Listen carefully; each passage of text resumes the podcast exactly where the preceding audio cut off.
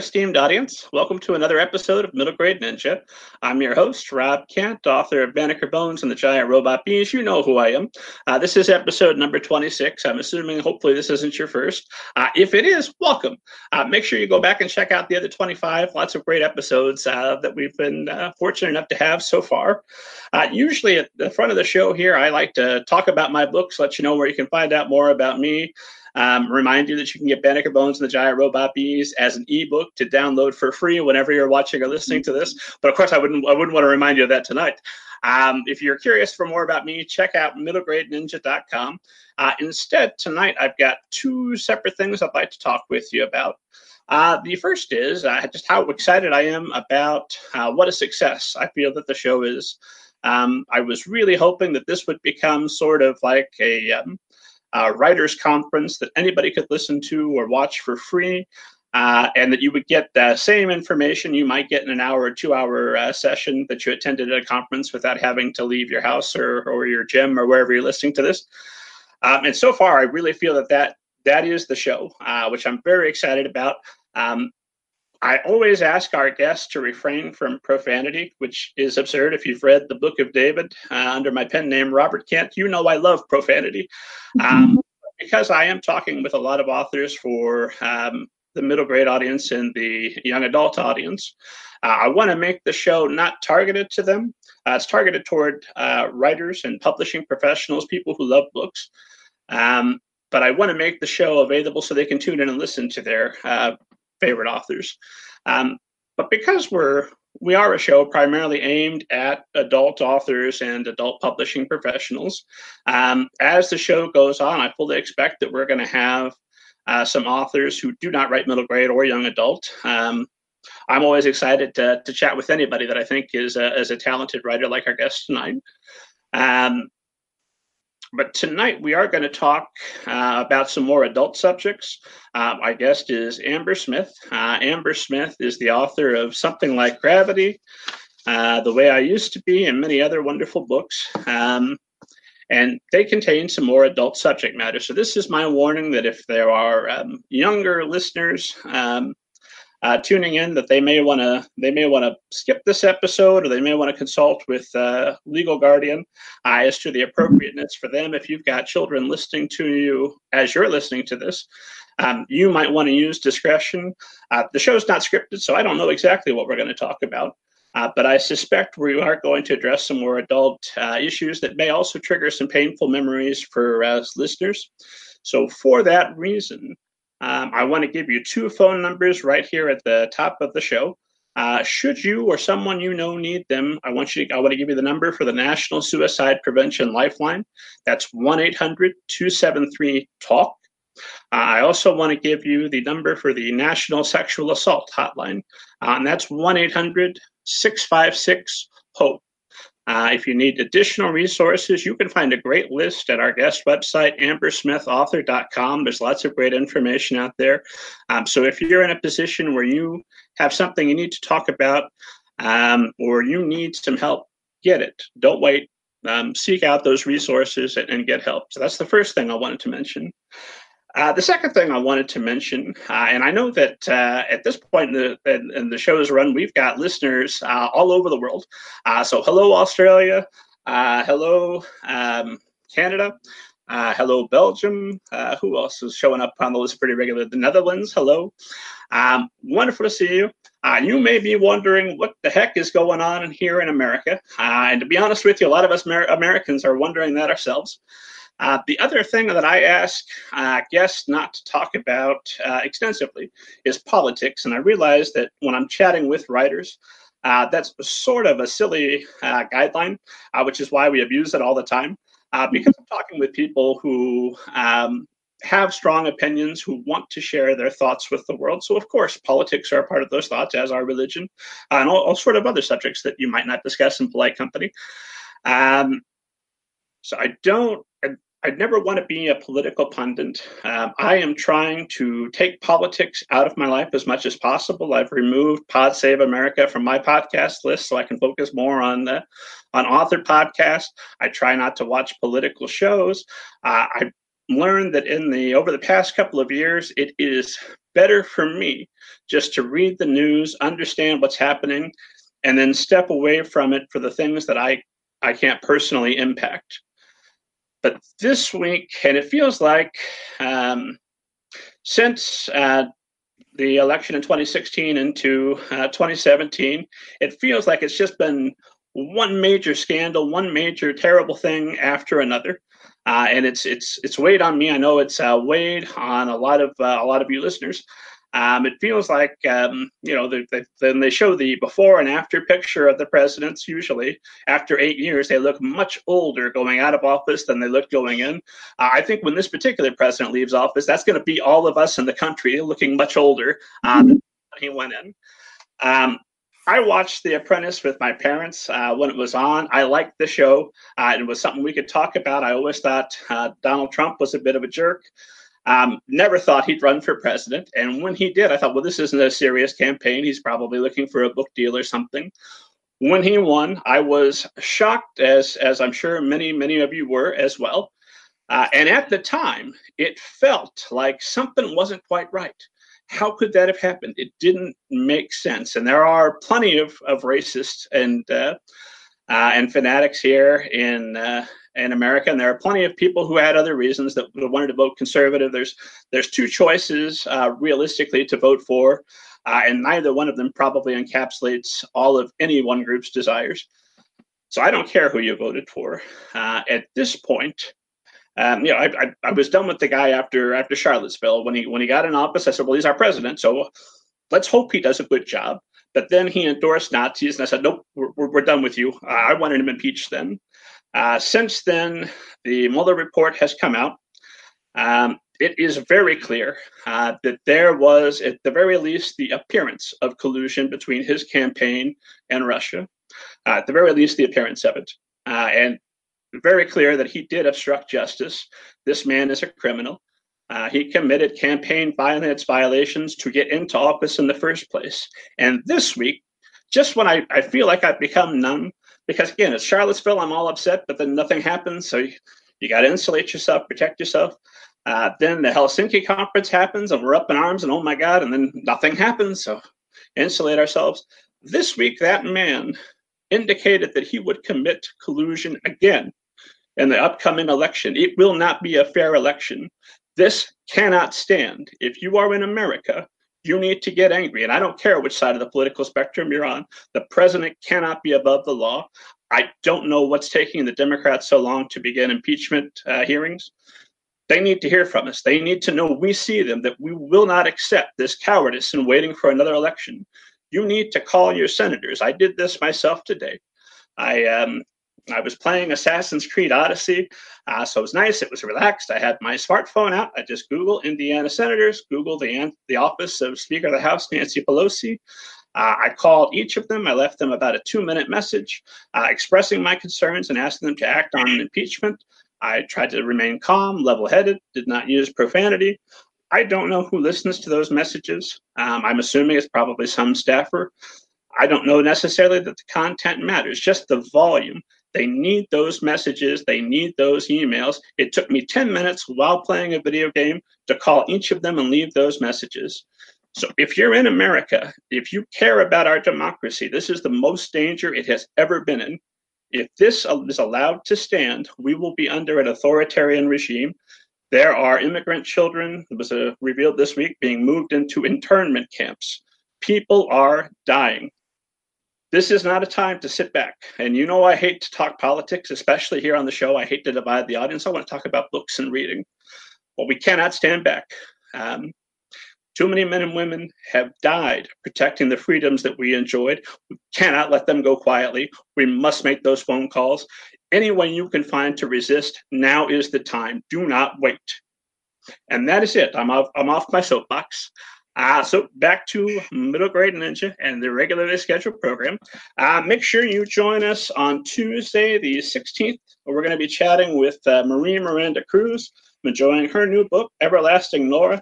That's going to be a wonderful episode. Uh, coming up after that on the 25th, we'll be chatting with editor Diana Foe. That's going to be another wonderful episode. And tonight we are in for a treat because, as I said, we are chatting with author Amber Smith. Amber, how are you tonight? Hi, Robert. I'm doing pretty well. How about you? Ooh, calm down.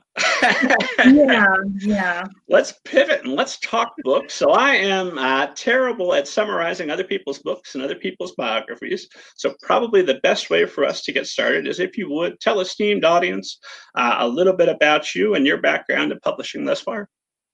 Okay. Um, so I'm Amber Smith, and I am here talking about my third novel for young adults um, called Something Like Gravity.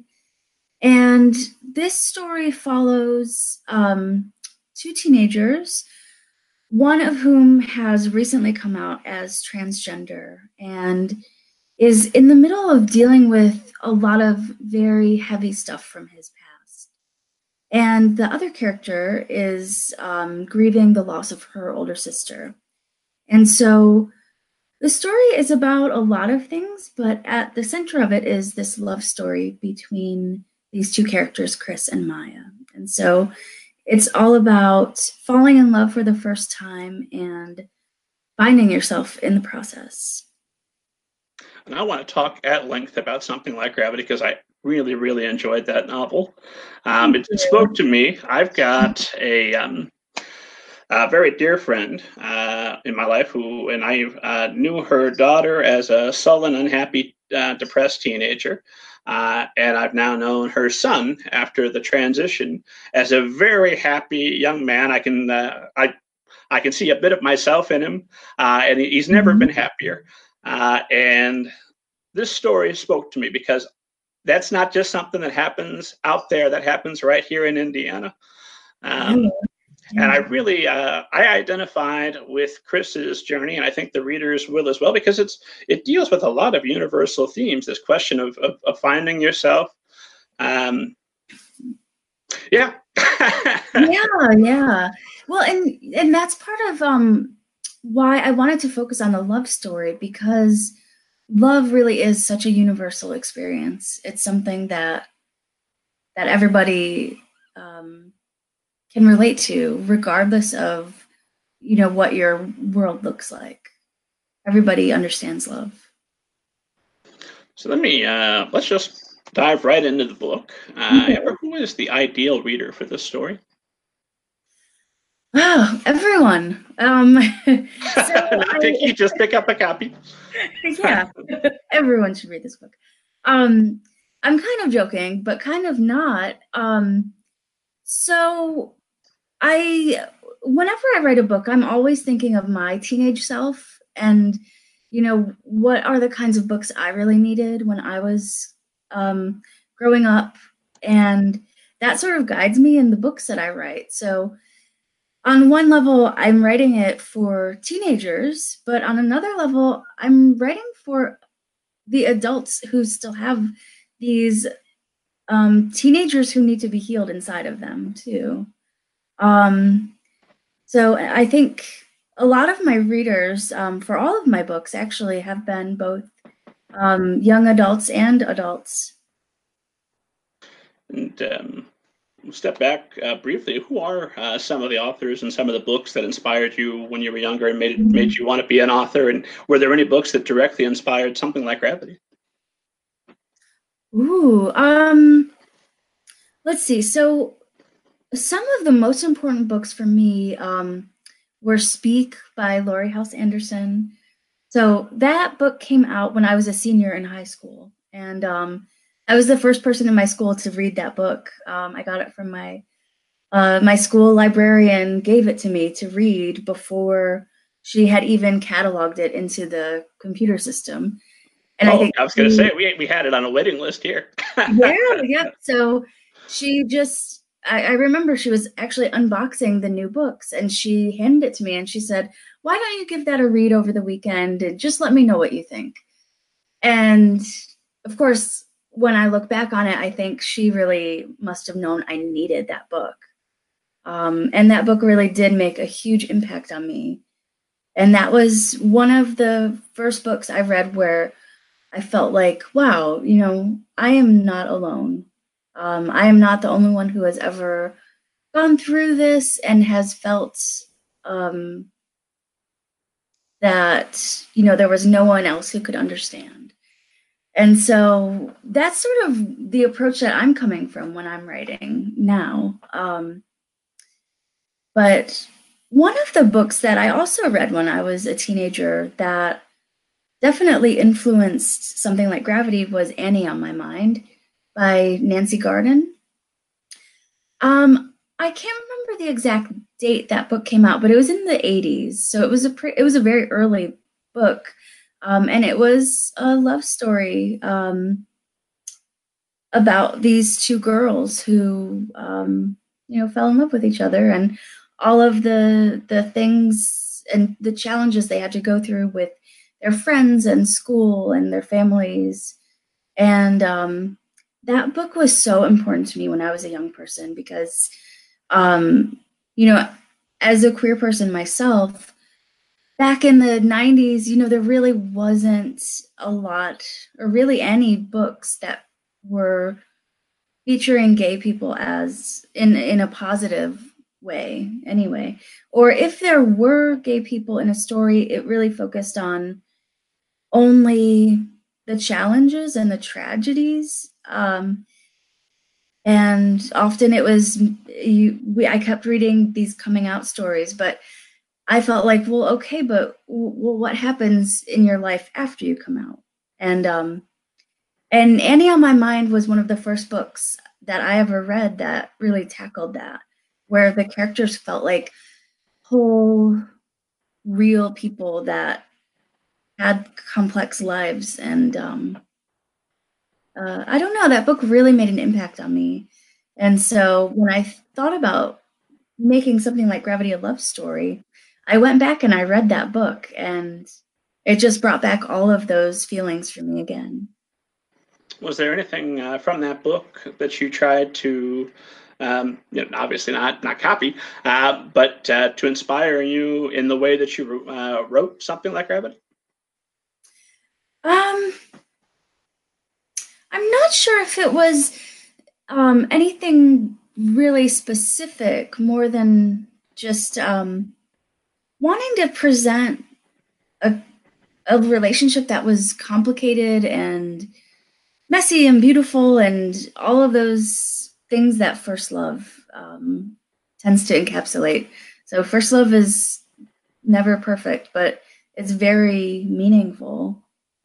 Um, and and that's something that I took away from Annie on my mind. And then, um, how much research did you do in preparing something like Gravity? I know in the afterwards you mentioned, or I'm sorry, in the author's note you mentioned that you went to the uh, LGBTQ Center at Wake Forest. So, what kind of resources mm-hmm. were available to you there, and, and where else did you go to research uh, your characters and your story? Well, um, most of my research really was more like um, anecdotal research. So just talking to people, talking to friends and um, friends of friends, and just trying to to gather as much um,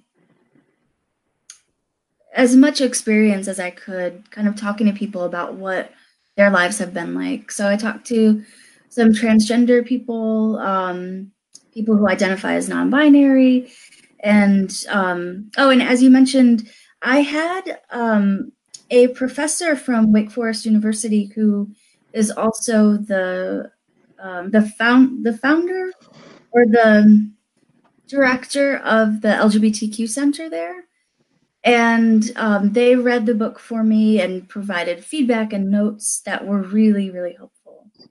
So, one of the things I wanted to be very conscious of because while I am queer, I'm not transgender, and I really um, wanted to make sure I was doing a good job of in my representation and not doing anything that would seem harmful or exploitative in any way. That makes sense. And and how how do you walk that line? What what tips do you have for authors that would like to write about this subject? Uh, and what and certainly you know they, they want to make sure that there's drama, there's there's romance, there's all the things you come to expect when you come to a story. Because at the end of the day, you, you do want some entertainment value um, mm-hmm. for your readers. It's it's not nonfiction. Um, so how do you walk that line between making sure that you're providing that story suiting your thematic purposes without exploiting the characters? Hmm. Um. For me, I think while the the situations and the circumstances of my character's life, like Chris, for example, um, who's the character who's transgender in something like Gravity. Um, so our lives are different in a lot of ways, but the what I really try to do is make the emotional worlds very much based on my own. And so I think when I allow my own um, my own experiences and my own emotions and thoughts into these characters in different ways, um, that helps me to really stay connected to them as if they're a real person. And um, I mean, I don't know. That's just sort of been my approach to trying to draw characters who are um, real and um, you know, not one dimensional is because there's so much of me in them and I really begin to think of them as real people. And so, um, yeah. I don't. Uh, I don't imagine that that process changes uh, that much, uh, depending on the book. Um, you've always got to do some research, and you're you're always going to find that yeah. part of the character that's at least a little bit like yourself, so that you can understand them and their their inner workings.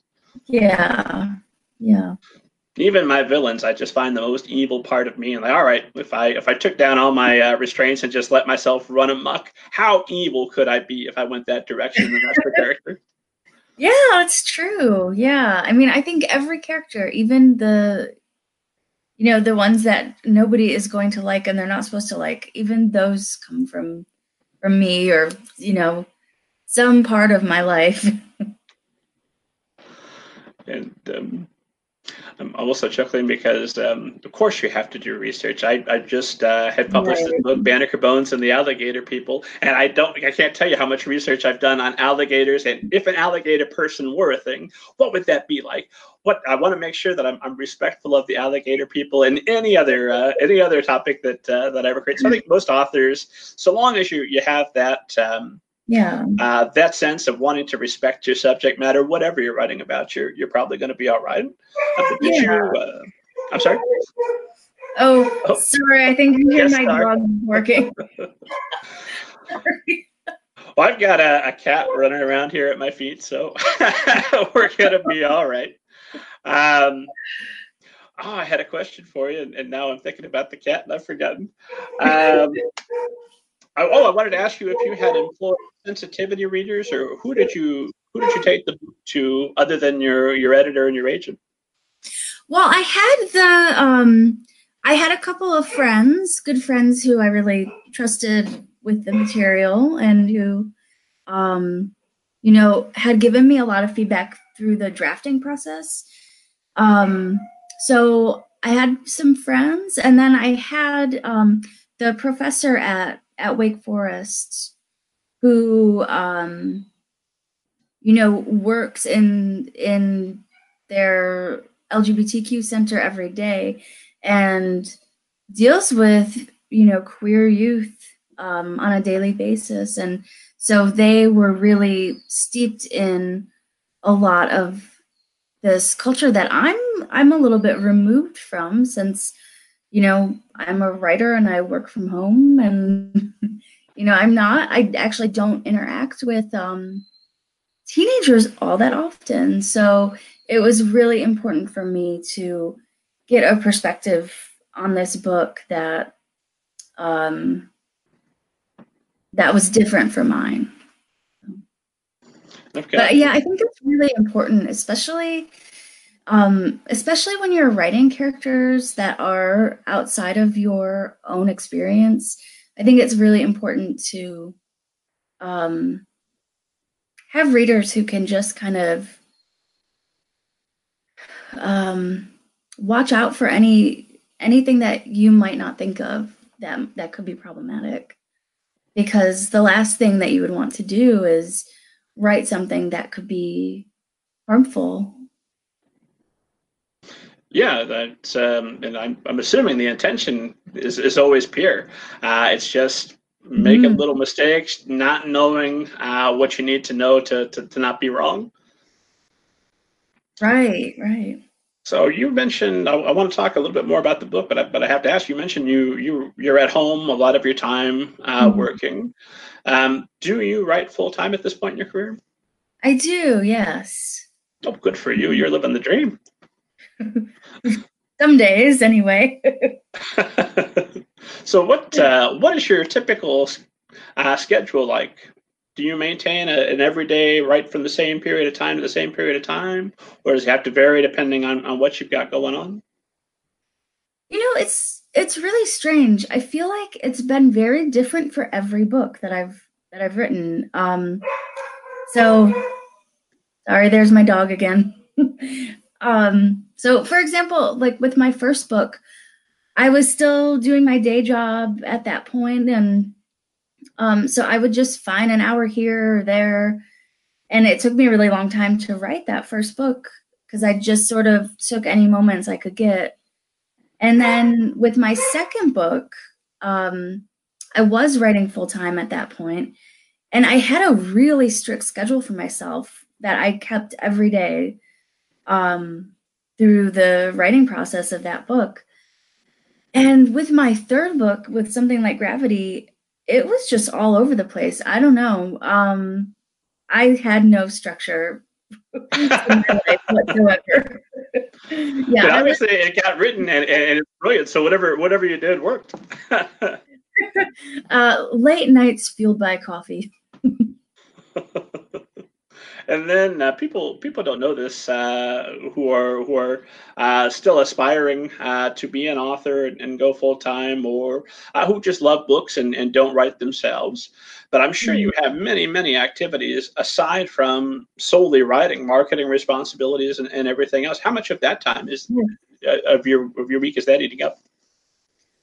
You know, when I when I left my uh, my regular full time job to start writing um, I just had this totally different idea of what my days were going to look like. I thought, oh, I'll have all this time. To, I can just like write book after book, spend every day writing. I'll get so much done. And um, it is not like that at all. so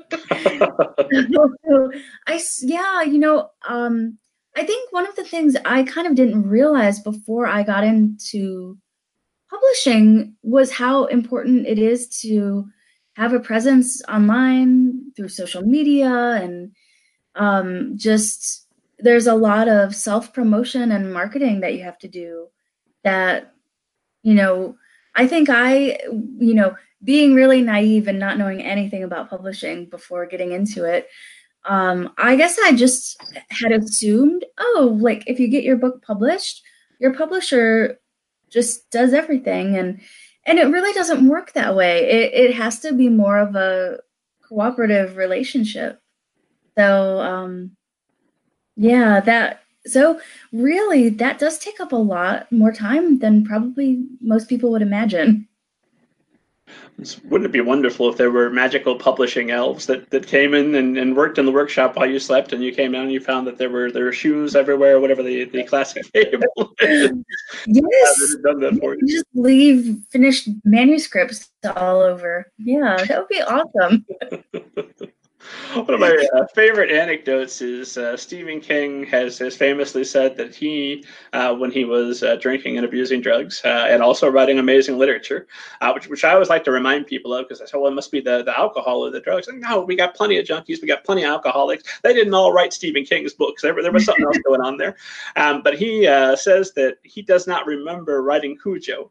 he just he had it and he was like, oh, this I got this book, and he turned it in.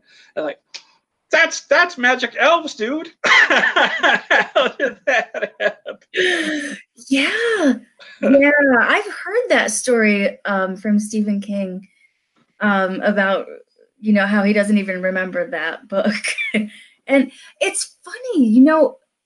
uh, not that I would ever condone like substance. Um, no, of um, course, important PSA. We are in no way condoning yeah, uh, like, substance abuse. Right, not, right, amazing stuff like Stephen King. Just do it sober. but I, th- I think you know sometimes we do see great writers who are doing amazing things. You know, and I think of you know some of those old like those great American novelists who were like seriously messed up. um, but they were creating amazing work. And sometimes I wonder if it was, you know, I think every person who's trying to be creative in some way has to figure out like a workaround in the brain to like sidestep all of that self-criticism and all that other junk and be able to like set it aside for a minute or not a minute, but for significant amounts of time in order to just like get the work done. And at least long enough to, to finish the first draft. Yeah.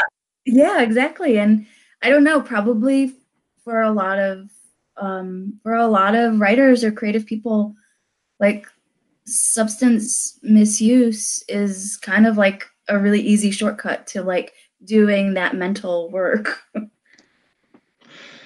it, it does. Uh, on the other hand, I, um, sooner or later there's a significant decline. I yeah, was I uh, amused. I'm sorry. Oh, sorry. Um, I do a lot of meditation actually before I start writing to sort of like just clear the mind and help myself focus so I can so I'm not thinking about like oh I have to do laundry and the dishes and walk the dogs and like clean the kitty litter pans and you know all of that stuff that's always in the back of your mind like so i find that if i meditate before i write even just for a few minutes it really helps me just kind of get in that zone. Makes sense. I'd like to, when possible, I like to take a, a nice long walk. Although these days I live with a five-year-old, so the the idea of what the ideal um, set of riding it, it, just never happens. It's it's strictly okay he's sleeping now. I've got an hour. Let's do this or i've got i've got a couple hours if i get up early. Whenever i can do it let's get to it. Now i just find that if i can when i'm drafting i just write as fast as i can and just get it out and i, I don't worry that it's not good because i know i'm never going to publish anything uh, that i haven't revised at least 25 to 30 times anyway so that first draft just get it on the paper and give me something that i can work with uh, and I find that, that writing fast helps me. You got to write faster than your um, uh, than your doubt and, and, and your fears. Yes. Talking about uh, substance abuse, this, this, is something that just absolutely cracked me up here locally uh, as, a, as, an author whose, whose, name I won't say. Um, and it uh, uh, he he told me about a uh, neighbor of his that really wanted to get into writing, uh, and so was coming over and talking about writing on a regular basis, and then started day drinking because he was reading a lot of Hemingway, and he's like, "This man's amazing! What what what, what wonderful writing! I want to write like that." So he starts day drinking, uh, and my friend finally says, "You know how the Ernest Hemingway story ends, right?" And the guy had no idea. he, he had read the biography of Hemingway to know that the man drank, but didn't read the sad, bitter ending of, of Hemingway's life. Like, buddy, read the whole thing before you start before you oh, start no. drinking in the afternoon. oh, nothing's funnier than alcoholism. Anyway, okay, moving on. Um, um, what did I want to? Oh, I wanted to ask you for some specifics. What uh, what kind of stuff are you doing to market uh, yourself, market your book, since the the happy publishing elves aren't coming to do it for you? And what have you found most effective? Huh, that's a good question. Um, I'm so some of the things I do. Um, I try to you know keep up with being active just on on Twitter and um, Instagram. Instagram is the one social media outlet I actually enjoy doing. Um, so that's fun. but um, I don't know. I think really interacting with other authors is a great way to kind of get yourself out there and supporting other authors is is something I try to do as well. You know, if I see um, you know, a tweet from an author, I'll retweet it and that just is is you know one more connection that you make with people um and i think it's those connections that are really important um So some of the other things I've done um, is partnering with bloggers to do like a blog tour, or the Bookstagram people who do those amazing, elaborate, like gorgeous posts of books and everything, because they have such huge followings. Um, and I don't know how they do it because it's just it seems like it's got to be a ton of work. But um, you know, I think just trying to find those people who who kind who kind of like get what I'm trying to do and want to help help get the word out. I think I can't say how effective you know each thing is, but um, or I can't say that maybe not necessarily that I can't say how effective. I can't say that there's necessarily a ratio, you know, a ratio between oh, I did this effort and then it resulted in X amount of sales. So um, I know how to like quantify it in that way, but when you find the magic uh, formula, you come back, you tell us. We, we want to know. Absolutely. Yes, you will be the first to know. That's what that. What's that old adage that uh, only fifty percent of marketing works? Unfortunately, nobody knows which fifty percent it is. yeah. uh, and I wanted to, to ask you. Um, and we're going to come back to, to something like gravity. I, I promise we're going to we're going to do a, a, deep discussion on it. But I also want to talk a little bit about your your career and, and, and what's brought you uh, to the mm-hmm. lofty heights of, of the Middle Grade Ninja podcast. Um, how long did it take you to work on your first book, The Way I Used to Be, and how long did it take you to get that one published? Oh, well, so like I was saying earlier, I was still working my full time day job when I was writing that book. Um, so it took me a long time to write it, probably about um probably about three years.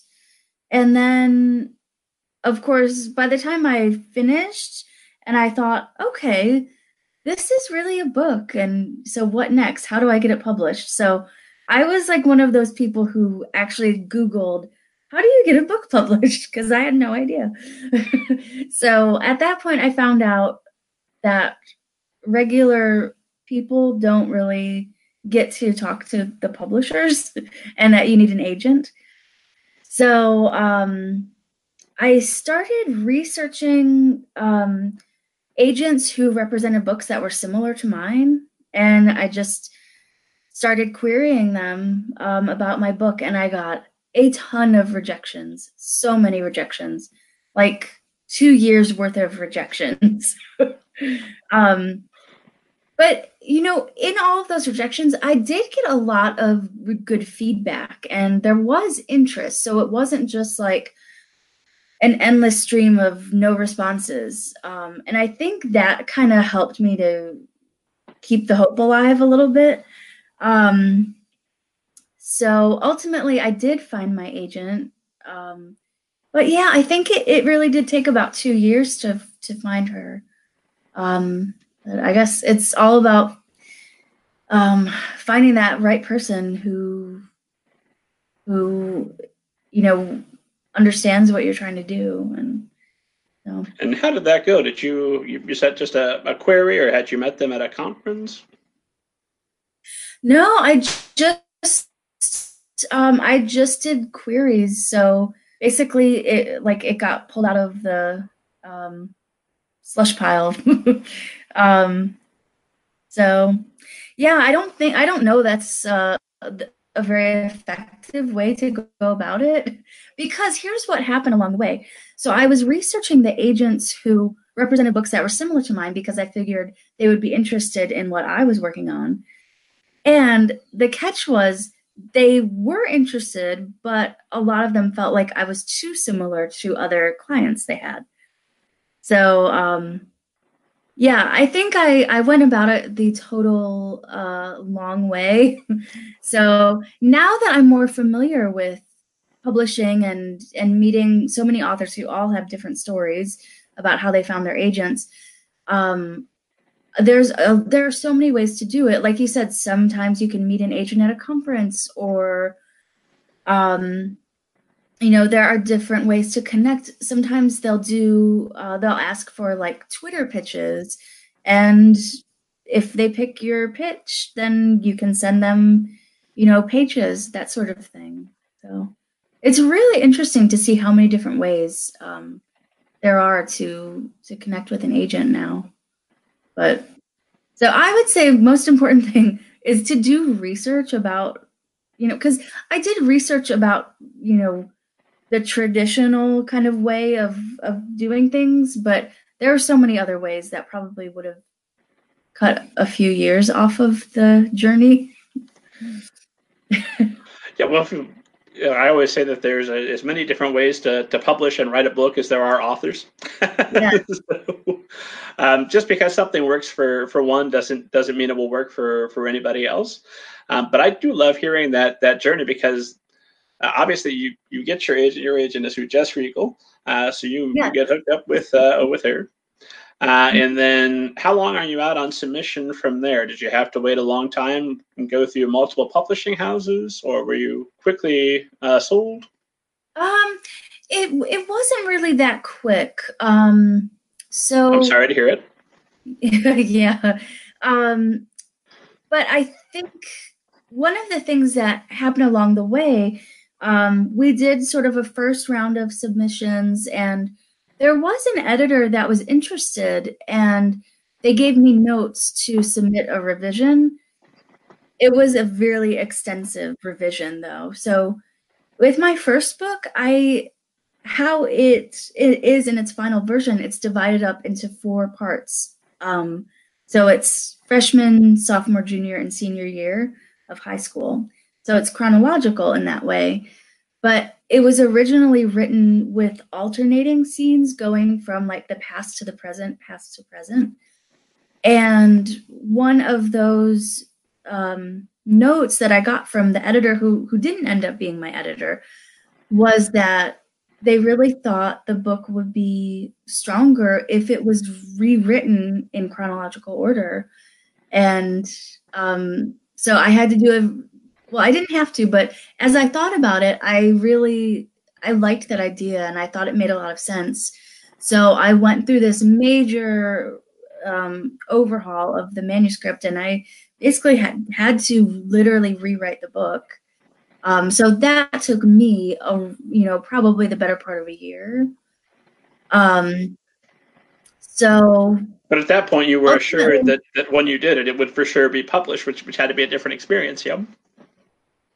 No, um, no. So it wasn't for sure that it would be published. So, um, and then it wasn't. So that so that editor, it ended up not working out actually, and we had to resubmit to a whole round of editors again. So, um, but I got fast responses the second time around, and I think one of the things that was going on is that um, so the way I used to be, it deals with sexual assault. And I think what we were seeing happening in those years that it was just so slow um, and you know like we couldn't get that spark of interest um, i think we were starting to see a lot of those really high profile um, sexual assault cases in the media and you know suddenly it's really uh, this is a topic that's on the forefront of people's minds. And so I think we got an offer just a couple days into that second round of submissions. Actually, it was multiple offers. So I think it was again just that really good timing. So it took a long time, but ultimately I think it all happened at the right time because um, people were actually paying attention to the topic that my book was about out in the world at that time. So how did you uh, keep uh, keep your sanity during all of that? Because you you don't know the future. You didn't know that this was going to have a happy ending. Yeah. Um, how, how did you stay focused and, and get the work done and, and perfected without losing your mind, or did you? Yeah, I I think I probably did lose my mind a little bit in there, at least. You're only human. but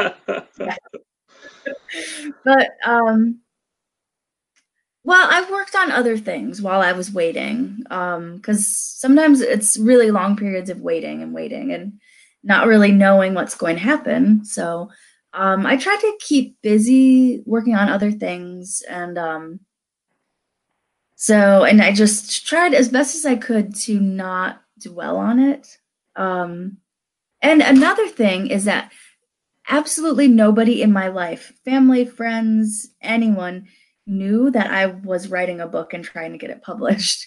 So that kind of helped because I didn't I wasn't getting all those questions from people like, "Oh, so what so what's going on? Is it going to be published? Is it not? What's happening?" Um all those questions are killer. yes, because I did get those questions with my when I was writing my second book and it it drove me crazy because I already was putting so much pressure on myself. And even though people just ask questions because they're interested, um, and it makes a lot of sense because, you know, it's this is um, a career that is a is you know kind of different, and um, but anyway, yeah, it's hard because I think often I'm so critical of myself and I'm always thinking I'm not getting enough done. And so when I get a seemingly innocent question like, "Oh, so how much how many words did you write today?" and like, you know, my head explodes. Because sometimes it's negative words. Which that counts. I deleted more words today than I wrote. And sometimes yeah. that is absolutely a good thing. Like, oh, esteemed reader, you're going to be so happy you didn't read those terrible words. Tomorrow, oh, yeah. I'll put some better ones in there for you. and so yeah. let, us, uh, let us live vicariously through you for a moment, because of course, uh, the way I used to be comes out. It, it, it's uh, uh, it comes out in 2016. It's a New York Times bestseller. Um, mm-hmm. pretty pretty early on in the run. It's uh, wins multiple awards, puts you on the map uh, and, and, and ensures that you're, if not a household name, on your way toward it. What is that experience like after working so hard and, and so long um, to get there? Oh, you know, um, when my editor called me to let me know that my book had made the New York Times bestseller list, I saw the the New York area code number pop up and my first thought was that they changed their minds and they did not want to buy my second book after all. so I listen how shell shocked we poor writers get. yeah. So um I was completely shocked. And actually there was part of me that legitimately believed that first week that it was a mistake. And I was gonna be getting a call like, oh no, actually we made a mistake. It, it's not a bestseller. But um we said yeah, bestseller, we meant worst seller. Oh no. yeah, that's where that's more where my mind went. Yeah. Was there ever a moment in there where you just said, "Oh, the dream happened. Look at me, author." Uh, or are you still working toward that? Yeah, I still don't know if I'm there. I don't know. I don't know. Everybody talks about imposter syndrome and it is so true. I mean, I I have it too. I mean, sometimes I'm like, I don't know what I'm doing. And you know, especially when I'm trying to first start out writing a new book, it's like my first drafts are not even complete sentences. I mean, they're a mess. And I have to it's like I have to relearn how to write a book every time. But it it does some things do get easier, but uh, yeah, I have moments where I severely doubt myself. Well, I always feel that, like, if you get to a point where you're not severely doubting yourself, you probably should be. you, you, might be a little bit overconfident and, and, and cruising for uh, a fall. and then um, one, one more question just about uh, your approach to writing. Well, probably lots more. I'm, I'm, I'm like lie to you. Probably lots more questions about your approach to writing. Um, but one question uh, is you mentioned you didn't tell anybody you were writing a book. Is yeah. that still kind of your modus operandi? Do you share your stories while you're working on them with anybody, or do you keep it all close to your chest until it's time to go? Actually, I do. I do share my ideas as I'm working on them. Um, I I share them with close friends and um, people who I who I know can understand where I'm at least trying to come from and can kind of help me think through some things and give me some new perspectives to think about. So, yeah, these days I really do share my ideas with people because um, I find that it really helps um, to kind of get out of my own head. And do you use uh, critique partners, or do you have folks uh, that you, that you yeah that you swap critiques with? Um, you know, I really want to. Um, I've been a critique partner for some other authors, and it's always been my intention to be able to swap manuscripts. So I read theirs and they read mine. And every for every book, um, well, my second and my third book anyway, I've been on such tight deadlines. I haven't um I have and I'm a I'm not a fast writer, so I'm usually always late for my deadlines, at least by at least a week. So I always mean to have a critique partner, um, another author, look at it for me, but there's never, I've actually never had time for that. What, uh, how, what's your usual uh, speed? Do you try, do you aim for a daily word count? Do you aim for amount of time spent in front of the computer? How do you mark your progress? Um, you know, when I was working on my second book, I did strive for um, a word count every day. So I tried to make it. Um, it was like if I could do seven thousand words a week, um, and sort of however that got divided up, and that's sort of how I marked my progress. Um, and with my with something like gravity it was a little bit different. As i said earlier i was just kind of all over the place with when i was working on that. So some nights i was working on it all night long. Other days you know i'd only have maybe an hour to put into it. Um so i would just write until i had a scene drafted so i didn't necessarily worry about word count or pages it was just did I capture this entire scene um, in this writing session? And that's what really helped me move along um, and feel like I was making progress. Wow, that see to me that would be almost more intimidating uh, to get the entire scene. Like, oh, well, that's going to be at least three or four chapters. it was a wonderful pivot back to something like gravity because I've got more questions for you about this book, and I, I want to make sure we, we talk about it as much as we possibly can. Uh, so, obviously, my next question is Amber Smith. Have you ever seen a flying saucer? Do you believe in them?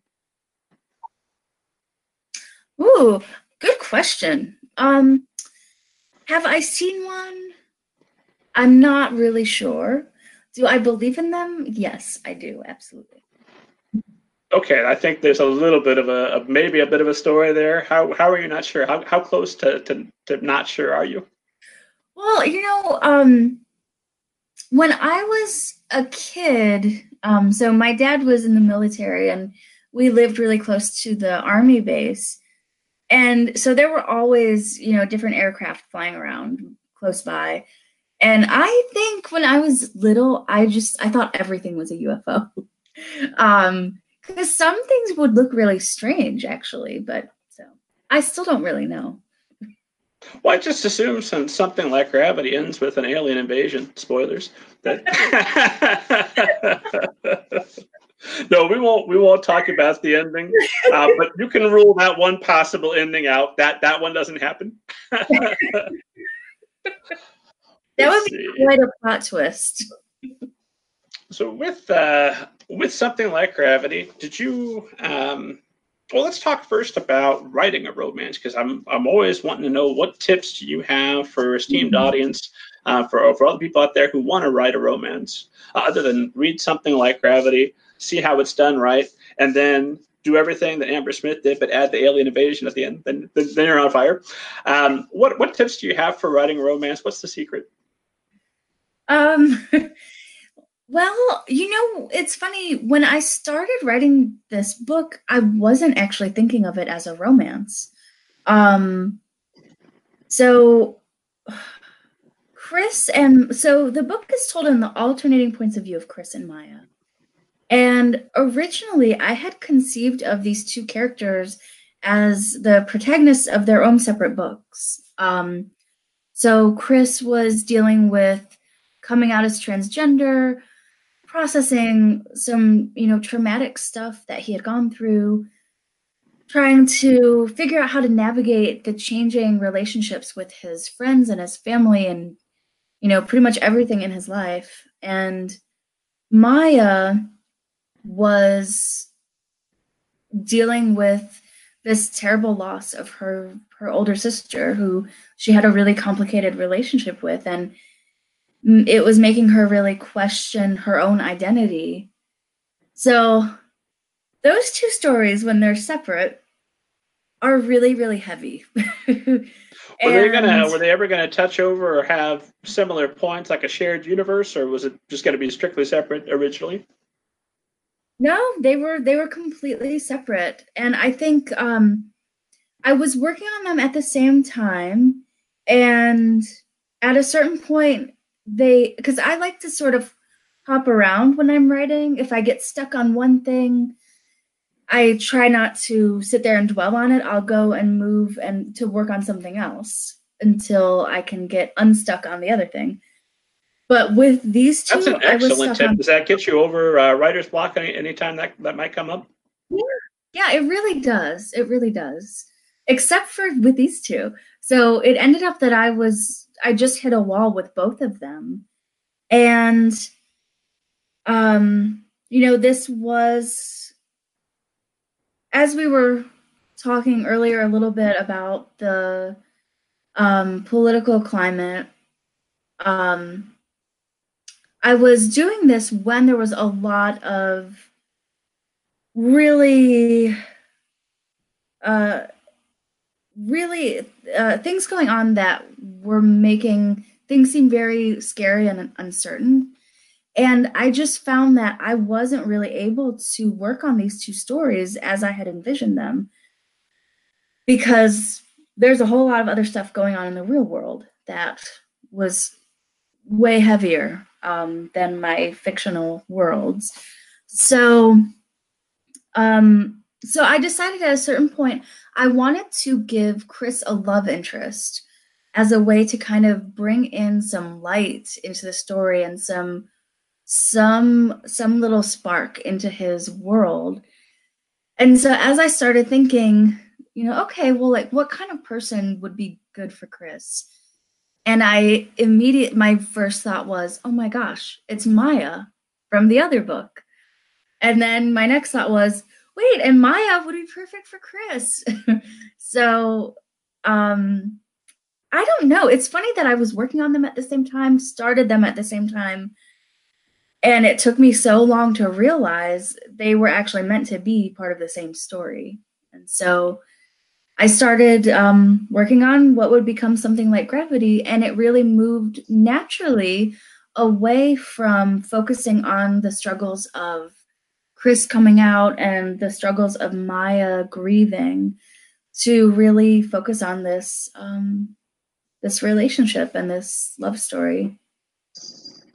When something like that happens, it, it always feels, to me at least, uh, uh, when something lines up that like I didn't see originally and I should have because it was right there the whole time, and then and then it comes together beautifully. Uh, it feels almost like magic. So, what, what are your thoughts on this? Is this your subconscious working quietly while your your front brain is working on the the, the day in day out of writing, or is there a muse somewhere in your your writing office just whispering to you? um, I don't know. Maybe it's a little bit of both. Um, yeah, I don't know. I I often will um you know, I really I think the subconscious is really really powerful. And often it's when I'm kind of like you were talking earlier about really loving to go on walks and like I meditate. I like going on walks too to to clear my mind and I always find it's when I'm not actively thinking about something that the ideas start coming to me. So I often will wake up, you know, in the middle of the night from a dream and I'll write down a thought that I have. Um, things like that. I mean, I think there is something to that. I don't quite know what it is, but yeah, it's it's really great when you find these little moments of serendipity that um, just it makes it feel like it was truly meant to be. It does. It uh, to me that that's that's part of the juice. That's part of what keeps me going with writing. Mm-hmm. Is those magic moments along the way that oh, I'm still kind of the same dumb guy I was before I started the novel, but the novel's not dumb. Somewhere in there, something great happened, either within me, through me. Somehow it got on the page, and look at this! Isn't that cool? yes. Yep, exactly. not, not, not a question, just a, a shared excitement uh, for for your discovery. Um, but uh, a couple of questions I did have. At what point did you decide that um, alternating points of view were, was going to be the best way to tell this story? And, and also, uh, with that, what does that allow you to do that mm-hmm. telling the story from just one of the characters' perspectives wouldn't allow you to do? So, two parter. Ooh, okay, that's a good one. Um, so this is the first time I've ever written anything in a in a multiple perspective. Um, and I I really I don't know. I felt like this was going to be a really complicated um, relationship and we wouldn't be able to get the full picture from just one person's side of things. Um, so i don't know. I just from the beginning i i knew it was going to be both of their voices. And maybe that's because their each voice was so well formed in my mind before i started um, weaving their stories together into one book. Um, but yeah, I think what was really nice with this book, writing from the two points of view, I feel like, anyway, or I hope that we could get a lot more empathy when we're seeing kind of the big picture from each point of view. Um, you know, because if we see things from only one perspective, it might be very skewed and you can often think the other party is you know not uh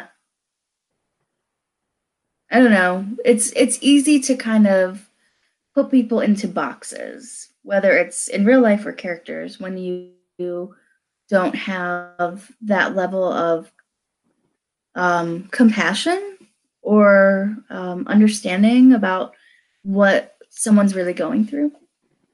And with characters who are going through things as um, as deep and complex as Chris and Maya are going through, I really wanted to have that um, that close narrative voice with them. And I love that that we're we're getting two um, somewhat heavy stories uh, uh, to start us off. I mean, there's there's there's quite a bit of humor uh, mm-hmm. between Chris and and his dad uh, and the aunt. Uh, I I loved all of that stuff. Um, but there's you know we're teasing out this this terrible thing that we know has happened to Chris uh, and sort of the isolation that he's feeling. Maya's sister Mallory has has died. Um, you know, and, and we're dealing with, with with all that heaviness within there, and then um, small spoiler, but it's not a spoiler if it happens in the first 50 to 75 pages. This is a long book. Um, but then we get this wonderful meet cute where Chris almost runs Maya over with the car. It's like, oh, that's where we were headed. Okay, romance, good times. that's it's not going to be all dark. and um, let me ask you about uh, about uh, Mallory because um, I, was, I was so curious because mm-hmm. there's you know the sister has to die. There's any number of wonderful ways to kill people. I prefer zombies myself. Uh, th- th- those aren't available. M- many many illnesses and other things. And you chose a, a sudden death, just just suddenly dead uh, there there at school. how did you come to that choice, uh, and why was that the best way to take Mallory out of the story from the myriad of other options uh, that you choose, or was it something that just always was, and you discovered it as you were writing, and that that just was what happened, so you had to go with it? You know, um, I wasn't sure in the beginning um, how Mallory had died. Um, but when it was when I was originally writing it, uh, Maya's story, it very much revolved around this relationship between the sisters, and so I had to really pull back on on Mallory and the um, the details of what happened. And um, I thought of this sudden death um, where she, yeah, it's not a spoiler because I think we find out in the first few pages. Um, her sister had recently died from this very obscure um, heart heart um, condition that nobody knew about, um, and there were no warning signs.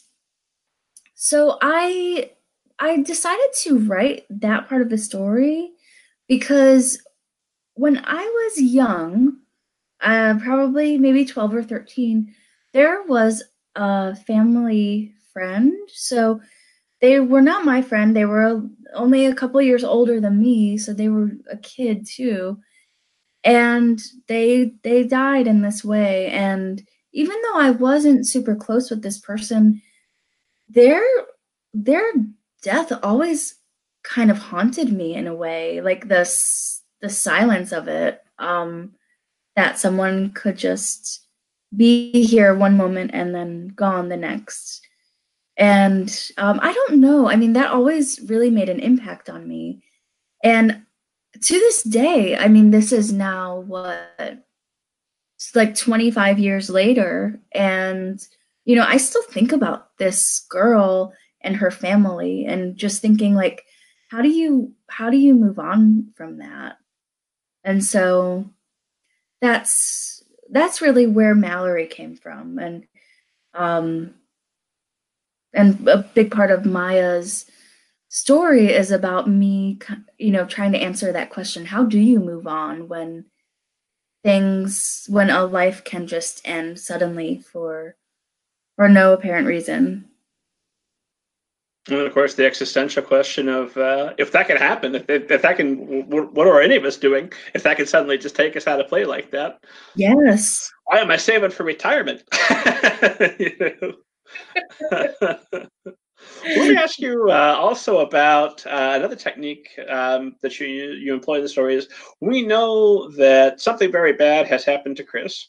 Um, and we don't necessarily know that it's a, I don't think we know that it's a full out assault. I did because I, I, read the description of the book before I read the book. Um, but I don't mm-hmm. remember if it's it's explicitly stated. We get kind of these flashes. We, we get him on his, uh, on his bike uh, going to the place where it's going to happen. We get the introduction of the characters uh, for, for quite a bit.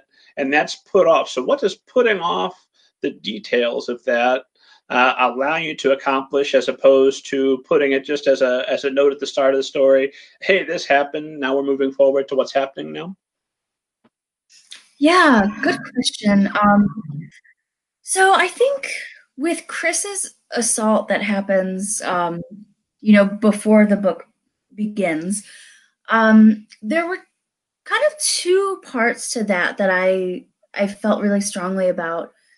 Um so the first one was if this is going to be a love story, I didn't want to just put all of the details on the front end of, of what happened because um, it's really traumatic. And the other part of the reason why I I sort of wanted the details to kind of filter through slowly throughout the book is that Chris is also on this journey of fully kind of understanding the the severity of what actually happened.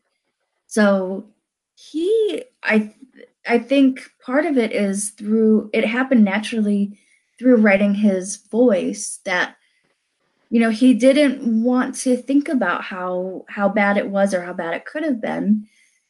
He just wanted to kind of move on. But as we go through the story, it it keeps coming back until you know we as readers and Chris as a character also um, has to kind of see the big picture of everything that happened. Well, that's wonderful. So that absolutely makes sense because that does clearly demonstrate uh, Chris's his mindset and, and his thinking about about the event. That that made this is why I like to talk to writers who are smarter than I am. Look how much I learn uh, having these conversations. Like, yes, that is what a smart writer does. Thank you, Amber Smith. um, so another question I, I, wanted to ask you about um, uh, about something like that. Well, let's, let's talk a little bit about um, the thematic concern because there is a lot of oh, what's the word? There's a lot of uh, astronomy talk. There's a lot of um, talk uh, Chris has a, a, telescope and spends a lot of time looking at the sky and thinking about uh, how long it takes light to reach Earth. Uh, and, and, how some of the stars that are coming to us are already dead, uh, and they've died so long ago that we don't know it because the light's just now reaching us. Uh, and that's kind of a theme throughout the book. Um, so, with, with, without giving too much away, um, why was that a good um, oh, what's the word I'm looking for? Uh, not theme, but motif. Uh, a good motif for this mm-hmm. story. And how did you come to decide on that? Oh, well, um, so I really wanted a way to incorporate in this book kind of some of my own nerdy interests. So I'm a total astronomy geek myself. And um, the other thing is, I don't know, whenever so I'm not a very science minded person, but I'm very interested in science. So I tend to take what I learn about science, um, science based fields, and sort of in my mind, they're very artistic and symbolic. And so I wanted to kind of use Chris's um, interest in astronomy as a way to kind of talk about the way he relates uh, to the world and um, I don't know. I mean, I think one of the things I find really profound about astronomy and sort of thinking about the universe is that we are all we're all you know everything that's out there came from the same thing. But so we're all connected in this really um almost like incomprehensible way yet we can all still feel so isolated as well. So i mean um i think that was the big thought that i had about um what i wanted to do with all the astronomy stuff um i don't even know if i ended up going that deep in the book with the meaning but in my mind that's sort of um where like the point of view that Chris is coming from. Like how can we all be so connected and still I feel so alone? Now, of course, listeners to this show know that, that part of your interest in astronomy has to be trying to find another one of those flying saucers you, maybe thought you saw when you were younger. uh, one more question uh, about something like uh, gravity. I, I, wanted to ask about the parents because I, I love the parent characters uh, in this book. Um, so I wanted to ask one about um, it's, it's, the same question, but it's another two-parter. Um, Chris's uh, father is is very uh, accepting uh, of his transition, um, almost uh, almost overly so, really going out of his way to uh, to do the best he can, which is you know preferable to the alternative. Uh, whereas his mom is, is is not is not at all comfortable with it, and we can see that that has impacted their relationship. There's also kind of the the odd thing where the dad and uh, the aunt uh, used to date a little bit in high school, but then uh, he, he, moved on and married the the sister. Um, so that's going on. At the same time, Maya's parents have this interesting story where they're divorced, but they're still living together uh, year, years later, and and so they're miserable, and and, and her father's hiding out uh, in the in the basement with this tiny TV until the, her mother leaves the house. So they've got a, a, a bad relationship, and Chris's is Chris's parents, uh, while not quite as extremely uh, as, as extreme a bad relationship, it's definitely very strained. Um, what does that bring to their romance, uh, and, and how does that play out for them? You think? Well, um, I really wanted the parents to be, um, to feel real and to feel human. And so, especially because this is a story about a relationship, I wanted to show how um, how complicated relationships can be, and so we see different dynamics going on with each set of parents that really inform both Chris and Maya about um, the kind of relationships that they want to have as well. And um, I don't know, I'm trying to think of a good way to say this. Um,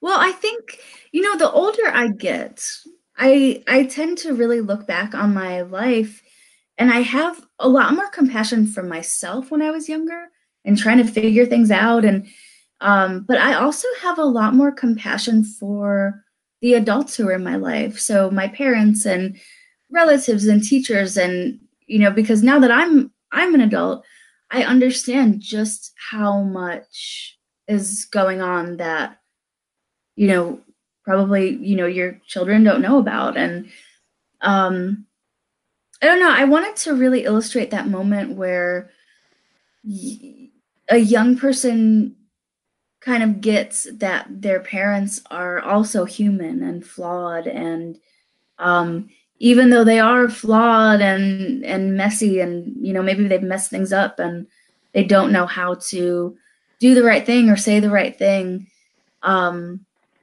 that there's still hope that there's a way to to get around whatever and so, well i was going to keep going but i think i might give away a spoiler so i'm, I'm going to pivot you know that's the, the moment in the book where the aliens show up it's uh, it's crazy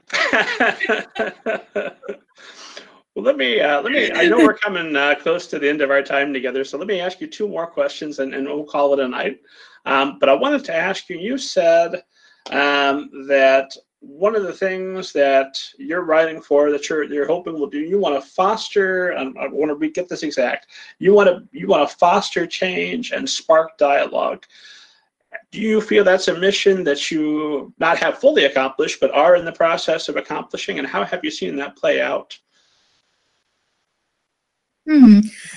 Well, um, no, I don't think I've fully accomplished it, but I hope that with each book, it, um, I'm in some way helping to kind of bring bring a new perspective to certain topics like the things that i'm really passionate about i i end up writing about so i'm really um passionate about you know, being an advocate for LGBTQ equality and um, ending gendered violence. So these are these are kind of my two big things that I'm, or two of my things that I really care about. And so I always try to.